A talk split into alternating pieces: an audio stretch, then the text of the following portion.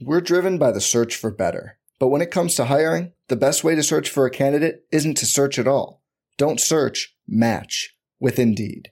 Indeed is your matching and hiring platform with over 350 million global monthly visitors, according to Indeed data, and a matching engine that helps you find quality candidates fast.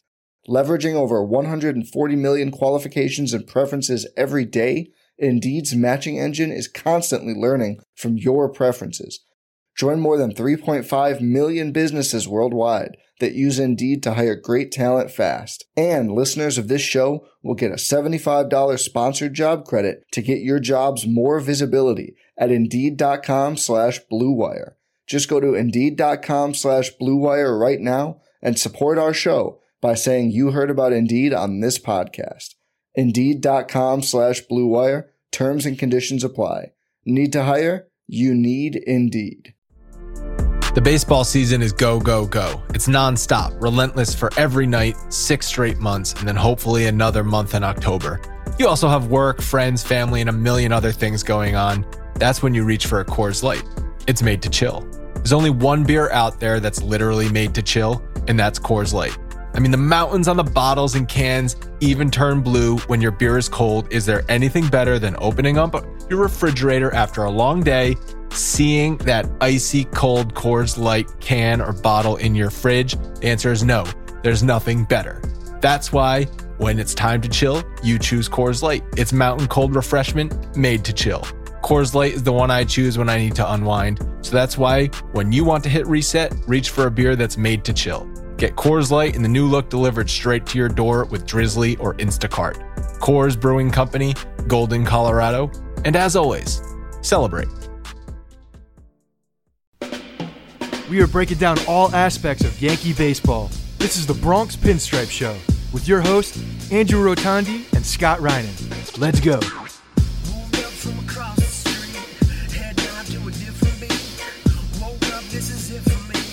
I'm happy to bring back on the podcast Chad Jennings of The Athletic in Boston. He covers the Red Sox. He's been on many times in the show. Chad, happy opening day for the Boston Red Sox. Thanks yeah, it feels good to at least have something that resembles normalcy, even though by the time I get to the ballpark, it will be very clear that it's anything but normal. Yeah, I, I, think that, I mean, obviously there's been the exhibition games and the inter squad games and all that kind of stuff. But I think the national audience definitely realized last night during that Yankees and Nats game things are not normal this year. And uh, it's going to be the same for all the teams going to the ballpark this year. But I feel like the best news the Red Sox got was the expansion of the playoffs because, in my opinion, that opens the door for them this year. Oh, but yeah, there's no question. I mean, look, we may see a team with a losing record make the playoffs.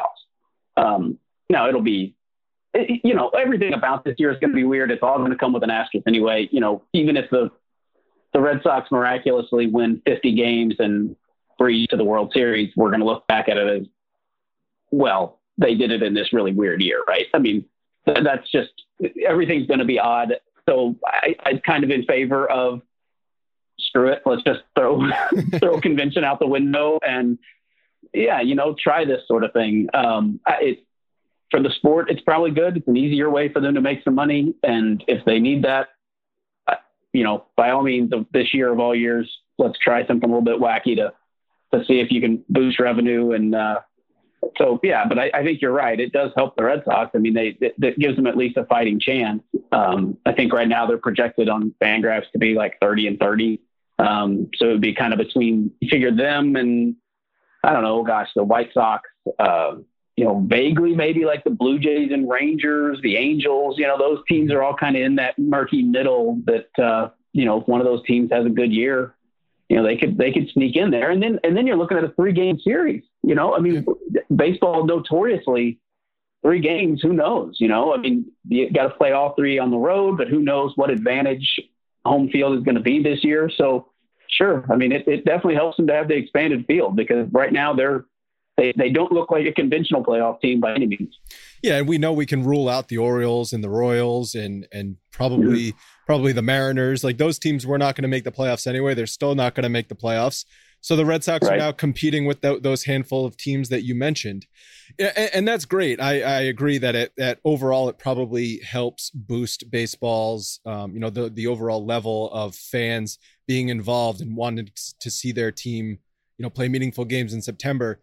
But as a Yankees fan, you know I was really looking forward to that 60 game sprint, and now it's kind of Yeah. now it's kind of a formality because they're going to make the playoffs and now it's just about are they going to finish first second third? Like it doesn't really have that same sort of urgent feel. You know i was thinking those 10 Yeah, games against the rays were, for the yankees were going to be really important and now they're kind of like eh, just go five and five.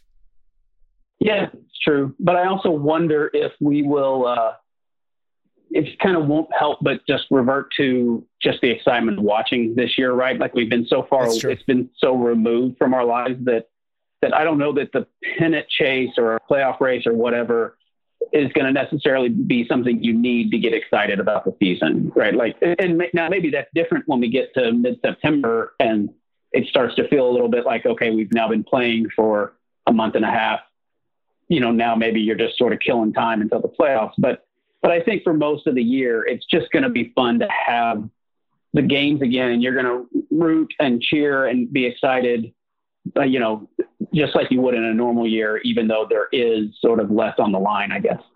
so how are the red sox set up for a 60 game season because i still think their lineup of their core of offensive players is still good the lineup's legitimate. I mean, even without Mookie, you know, that Devers, Bogaerts, JD Martinez, I mean, that's a legit, you know, core of the lineup. And then, you know, you add in a guy like Benintendi, a guy like Alex Verdugo, where, you know, these sort of youngish big league players who haven't fully established who they are as, as big league hitters. You know, not, it wouldn't be shocking to see Andrew Benintendi be one of the better leadoff hitters in baseball this year. It, it, it's not sort of what he's been so far in the first three seasons of his career, but but you could see that happening. You could see Verdugo being not a Mookie Betts, but being a, a viable hitter. You know, Christian Vasquez coming off of a really breakout kind of year. Um, you know, Mitch Moreland is kind of that you know steady sort of left-handed power bat. The, the lineup's good, um, but man, the pitching is unbelievable. I, I, I mean, it, it's it's stunning. in a bad They- way in a bad way to be clear Yo, totally, completely, and and they know it. I mean, there's no no one with the team, absolutely no one I've talked to with the Red Sox has ever tried to convince me of. Well, no, I think our pitching's great. Like, no, no, they know that this is. They they've had a a fighting chance at an okay rotation if you if you put Sale with Eduardo Rodriguez. Now, neither one. Sale is sort of a wild card at this point in his career, but you know, that's not a bad one two. There are a lot of teams out there that have a worse one two than that. And then you would have Nathan Eovaldi as that sort of number three guy who we all know huge stuff, has never really put it together. He's had injuries, consistency issues. You know, Martin Perez is kind of the innings eater, and then you'd kind of have to roll the dice at number five. But again, that's a, a potentially passable rotation. But Sale with Tommy John, and now who knows when Rodriguez is going to pitch because of COVID and uh, and he, I guess he, you know, has had some lingering effects from that. So it might be, I mean, weeks into the season before they get him. So now it's, it's Eovaldi, Martin Perez, and then Ryan Weber at number three. And I mean, Weber was a minor league signing last year. He's never made an opening day roster. He's 10 years into his pro career. Like, Right. even if you figure Ryan Weber is maybe a nice little find, right? He's a, you know, finesse pitcher who, you know, maybe has been sort of one of these guys who got kind of underrated and, and kind of trapped within minor league baseball for years and just needs a chance. Great. But he's your number three and you won the World Series two years ago. Like that's, and, and they don't even have a four and five right now. It's, So I was it's gonna ask an opener in one spot. It's an opener in one spot. And they've told us that, you know, they, depending on how things go, they'd like to then have a more traditional starter in the number five spot. But I mean, the options for that are like Zack Godley, Dylan Covey, Brian Johnson. Like it is not a, uh, these are, you know, sort of spot starter types. Um, you know, maybe it works. I mean, maybe in a 60 game season, you can BS your way through it and lean heavily on all those extra arms in the bullpen. The bullpen actually does look pretty good. Um, you know, I'm not sold on Brandon Workman as an elite closer, but he was an elite reliever last year. And, and Matt Barnes is really good. Um, then they have sort of a bunch of those middle guys.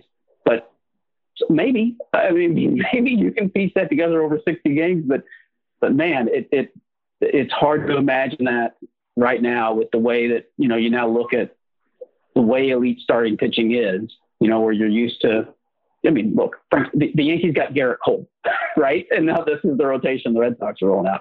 Um, it, it's going to be, it's going to be tough to imagine how exactly they can make that work.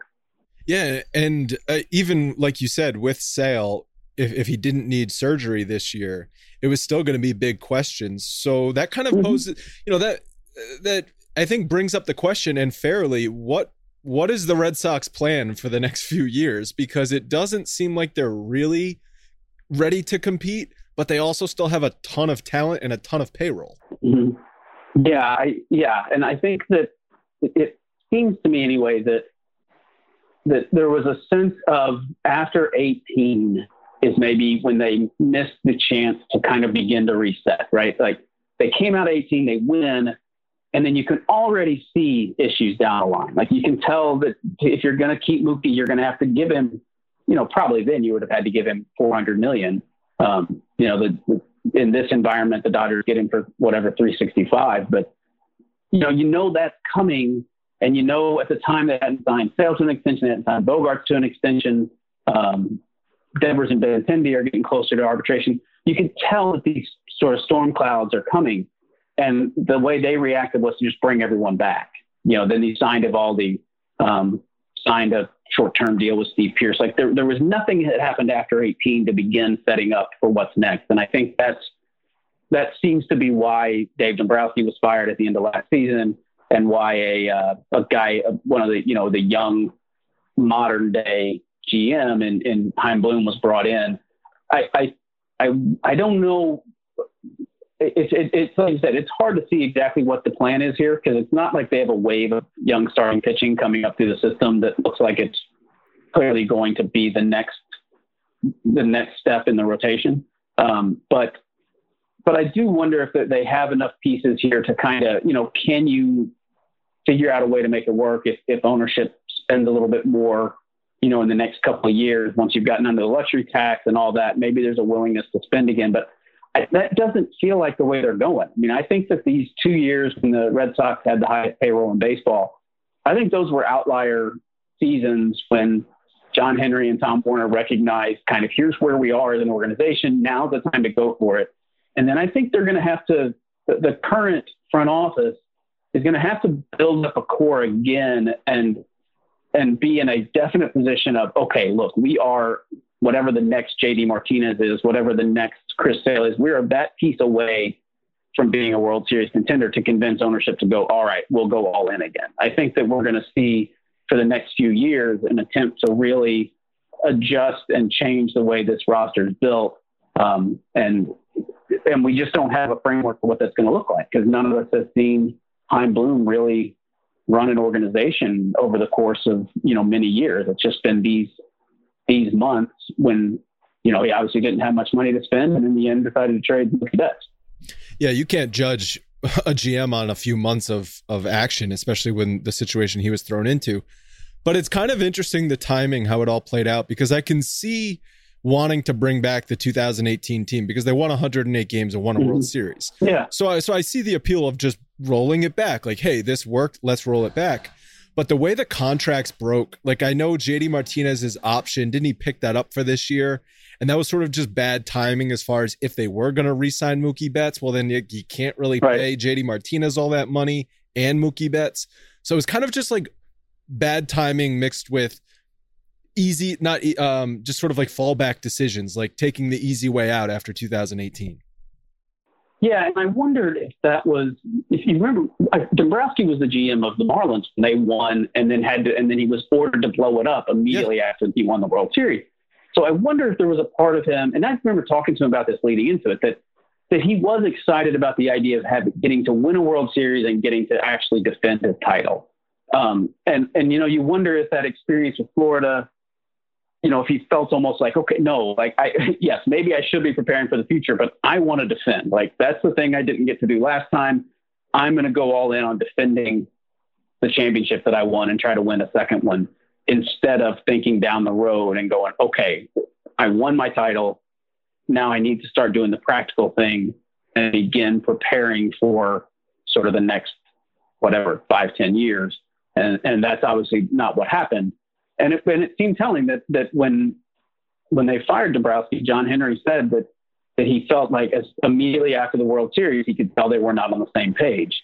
Um, and you know, then you see sort of the the ripples that have come after that, and and it does feel like that that that's the turning point. They they win that World Series, and now it's do you focus on defending or do you focus on trying to build up for the next one? And they focused on def- on defending, and then had you know just an overwhelmingly disappointing season last year. Yeah, well, then I guess you can say some of that criticism deserves for for Henry because it's not like that he was dealing with the mm-hmm. 2013 team which you knew was a fluke. Like we knew the 13 team was not a championship caliber team and going forward. But 2018 right. had a young nucleus of players and still does. So wanting to defend that and say our championship window is 3 to 4 years, let's keep it rolling doesn't on the face of it seem like that terrible of a decision. I know it didn't work out, so hindsight's no. 2020 but as it was like an right. apples and oranges situation, so I could see where Dombrowski was coming from. Oh, completely. Plus, that's what Dave does. Like that. That was the yeah. thing that I felt. That's his maybe a little bit unfair. It's like you brought in the guy who does this, like, and he did it perfectly, right? I mean, you, you brought him in, and within four years, he's made. You know, he's given David Price an insane contract. He's traded the farm for Chris Sale. He's traded for Craig Kimbrel uh, signed JD Martinez. Like he did Dave Dombrowski type things and it worked. Like 2018 wasn't just, oh, they won a championship. I mean, they won 108 games and then Best lost three far. games in the postseason. I mean, they were great. And so, yeah, to then be shocked of that, oh, wow, he, you know, our farm system's not as good as it was. And, and he's now re-signing Nathan Eovaldi and Steve Pearce. Like, yeah, Right.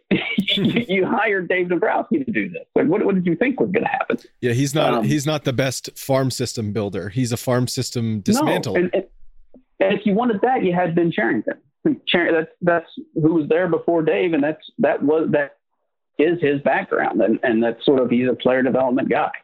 So, yeah, uh, ownership uh, seems a little so schizophrenic, know. you know, with their decisions. They they they go in these waves of rebuilding for the future and then win now, rebuild for the future, win now. It seems like back and forth with them.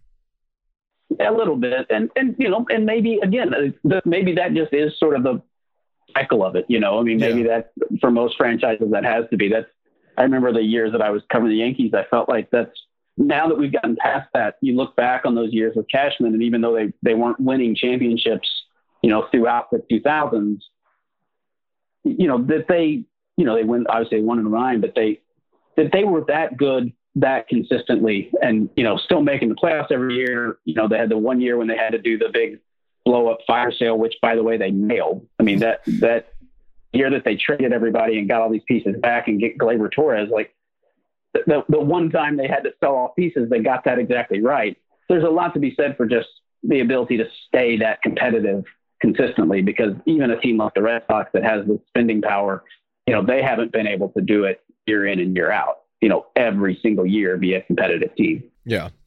Yeah, and you mentioned Eduardo Rodriguez and his dealings with COVID. Uh, I know he had a really tough time of it before summer camp, and and now he's shut down again. Um, you know, just talk a little bit about more what he's go- been going through mm-hmm. and what what the timeline is for him. I mean, maybe it's just unknown, but like, what what can the Red Sox really expect from him? Because he's supposed to be their ace this year. Right. Yeah. And coming off of a really good year, you know, I mean, that was, last season was legit. I mean, it's, you know, not dominant. It was like a 3 8 ERA, won 19 games or something, but stayed healthy, pitched well. I mean, it's a, I think he's a pretty good 2 3 starter. Um, but he, so they came in, you know, with, with pretty high hopes for him. Um, so yeah, he got diagnosed with COVID right before he, we got diagnosed at the intake for the start of summer camp, but he'd been apparently sick for you know, several days leading up to that. Um, and then it seemed like he was ready to go. He threw a bullpen about a week ago, uh, but they won't. They didn't tell us exactly what it is. They said that he is that there are medical issues linked to COVID that he's now going through. I total assumption for me is that it's that it must be something to do with his lungs and just breathing. Yeah. Right? I mean, it's a so I, I, just assume it's sort of like a shortness of breath thing, and I, but but but I don't know. I mean, I have no idea. That's just when I hear COVID and complications afterward that are common to COVID, that's where my mind goes. And other so athletes who have gotten it have been dealing with that. Like NBA players have said they right. still don't have their lungs back that got it. Right. So for some people, yeah. it's just so, a lingering thing there. Right. So I that that's just my assumption of the details of it. But what we know is some sort of medical setback from lingering effects of COVID. They're going to shut him down for a week, and this was starting yesterday shut him down for so he'll be just not throwing the ball basically for the first week of the season, and then he's got to build back up. I, I mean, they could bring him back as like a two or three inning guy to start, so maybe he's back.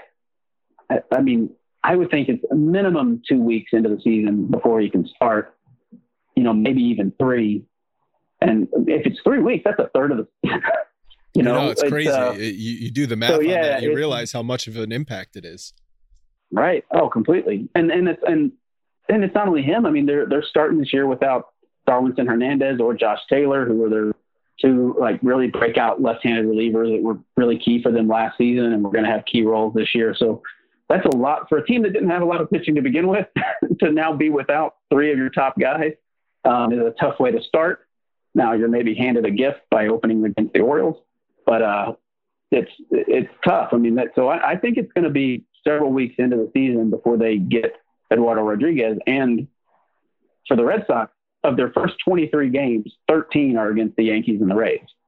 So the start of the season is going to determine whether they're, you know, remotely in the hunt for one of the first two spots in the division, which obviously we know feels like a long shot anyway. But I mean, they may be totally out of that within the first few weeks. Um, and they're probably going to have to go through that stretch, you know, largely without their number one starter. Yeah.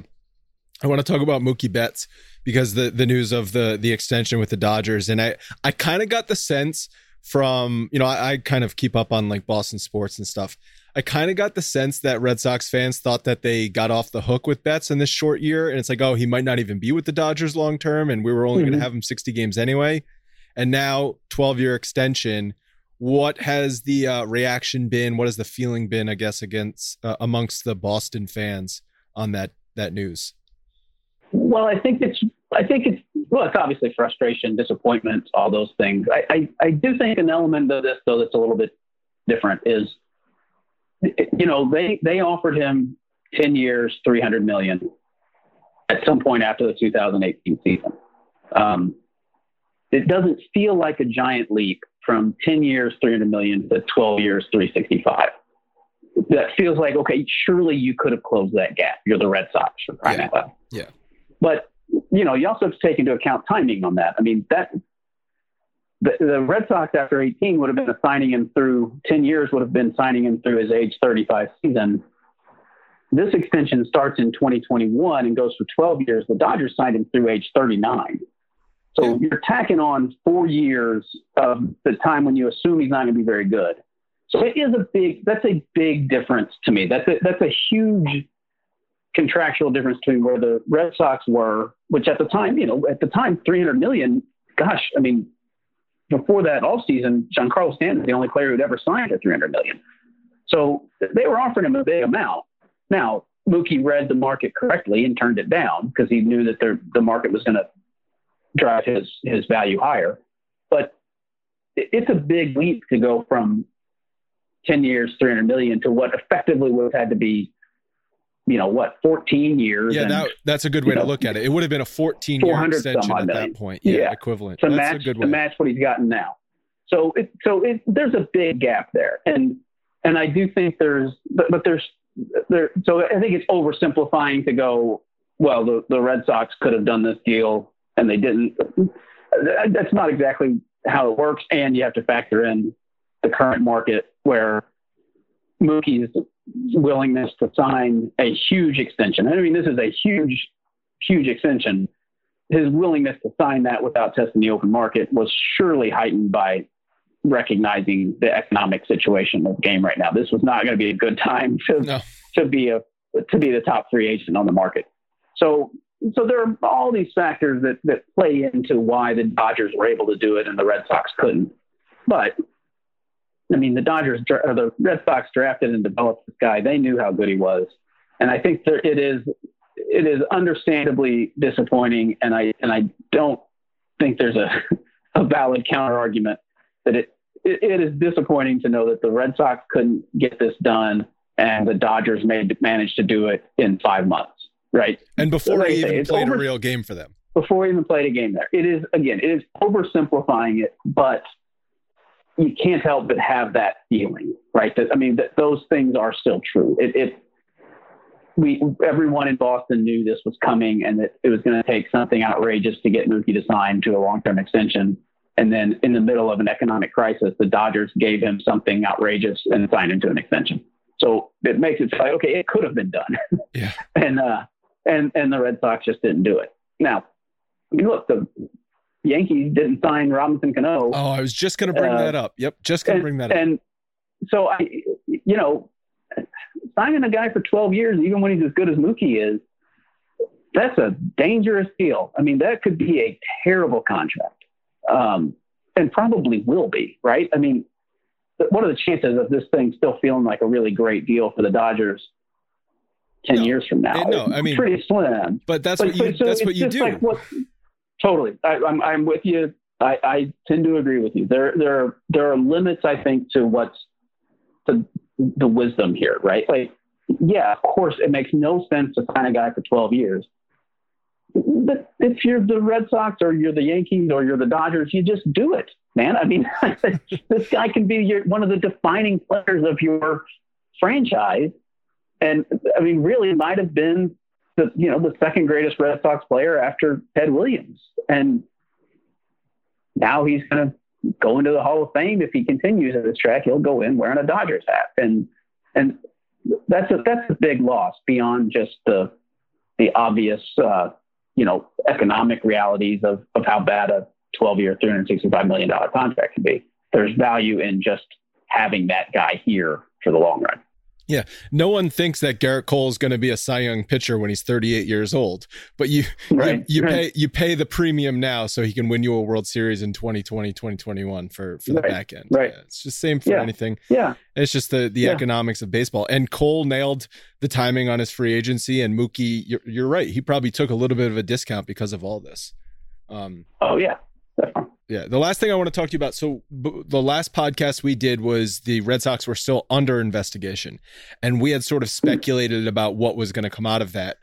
Not really much was found. They kind of pinned it on the video replay room guy, and they didn't. Yeah. They didn't really say Cora did anything with the Red Sox. All his stuff is from the Astros.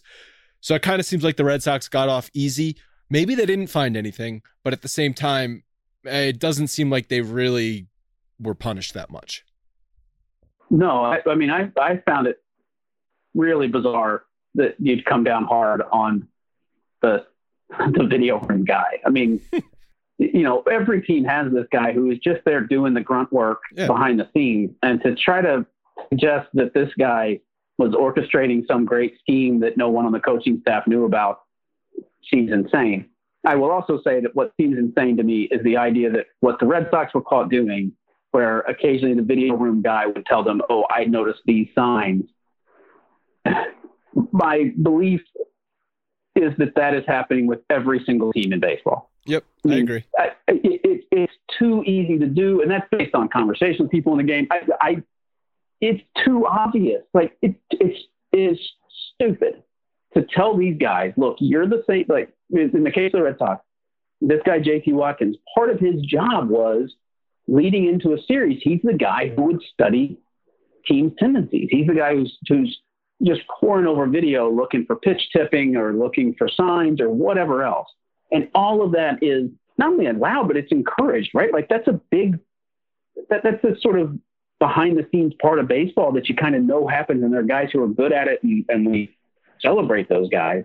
And you're telling me he's allowed then to, to do, to look at all of this video and look at all these signs. But if he's watching, but then you put him in, inside of a room to watch a live feed of the game and tell him he can't tell anyone what he sees. That's dumb. Don't put him in that room with the like. you can't hand him that. Yeah, that's a, that's that's an insane decision by baseball to say, here's how we're going to do video replay, but but my gosh, don't use it for the thing that you've always used as a way to kind of try to sneak some information on the team. It just was naive and stupid. So yeah, here's a Ferrari, but don't drive fast. Right. And and so and I also and I believe to me that's part of why the punishment was so light.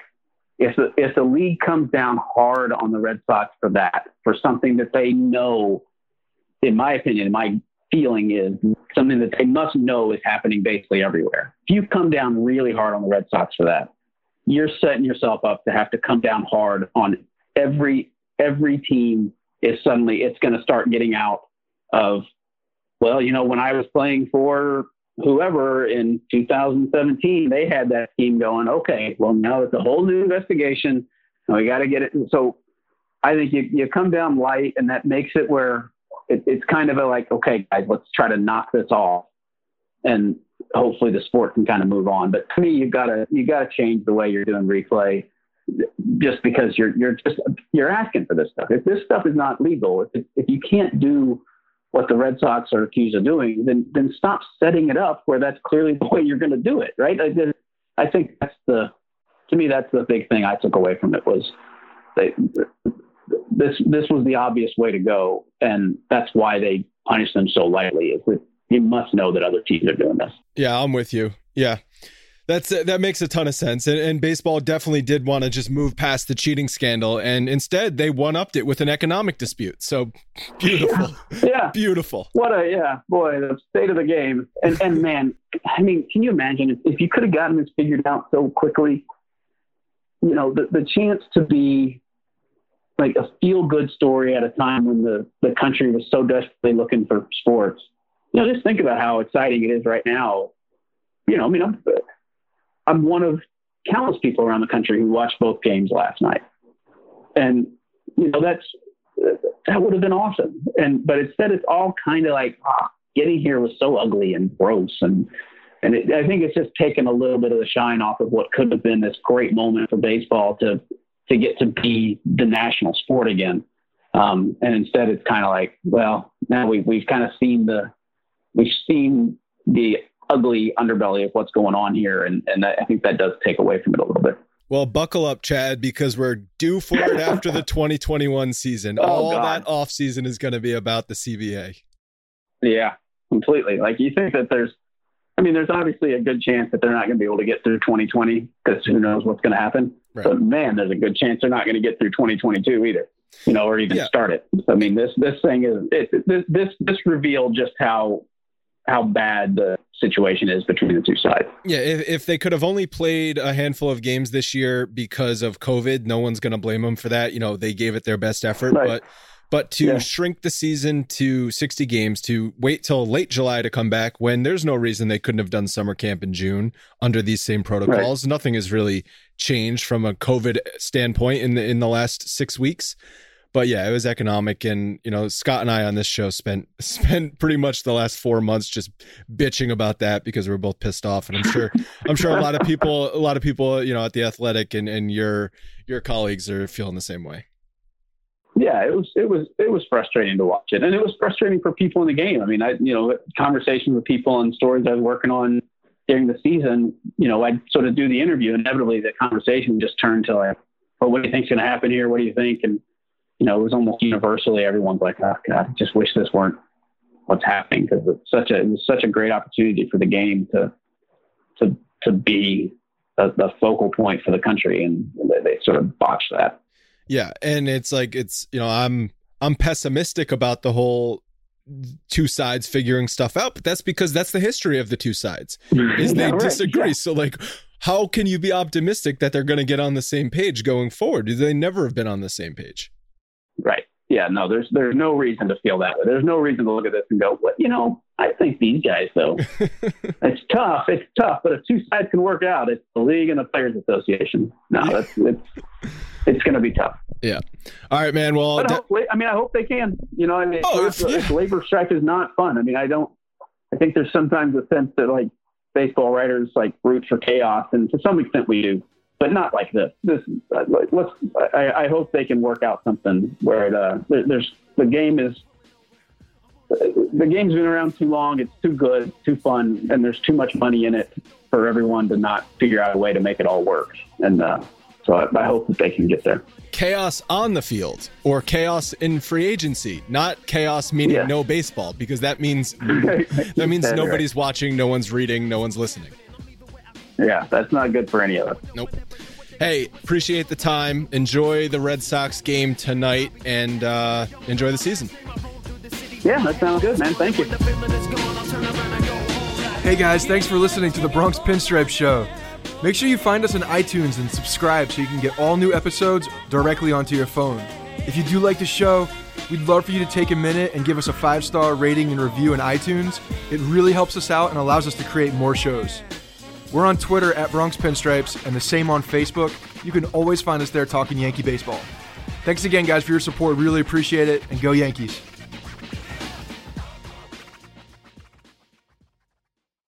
I'm Mark Chapman. Welcome to the Planet Premier League podcast. Each week, Cesc Fabregas, Nedum Onuoha, and myself talk all things Premier League. As a player, you don't have time to talk. You don't have time to make a plan. You just need to deal with wave after wave after wave. We watched Coach Carter, and he said, "Oh, afterwards, the game's just about doing this for your teammates." And I remember looking around halfway through the film, and half the squad was asleep. Planet Premier League. Listen wherever you get your podcasts.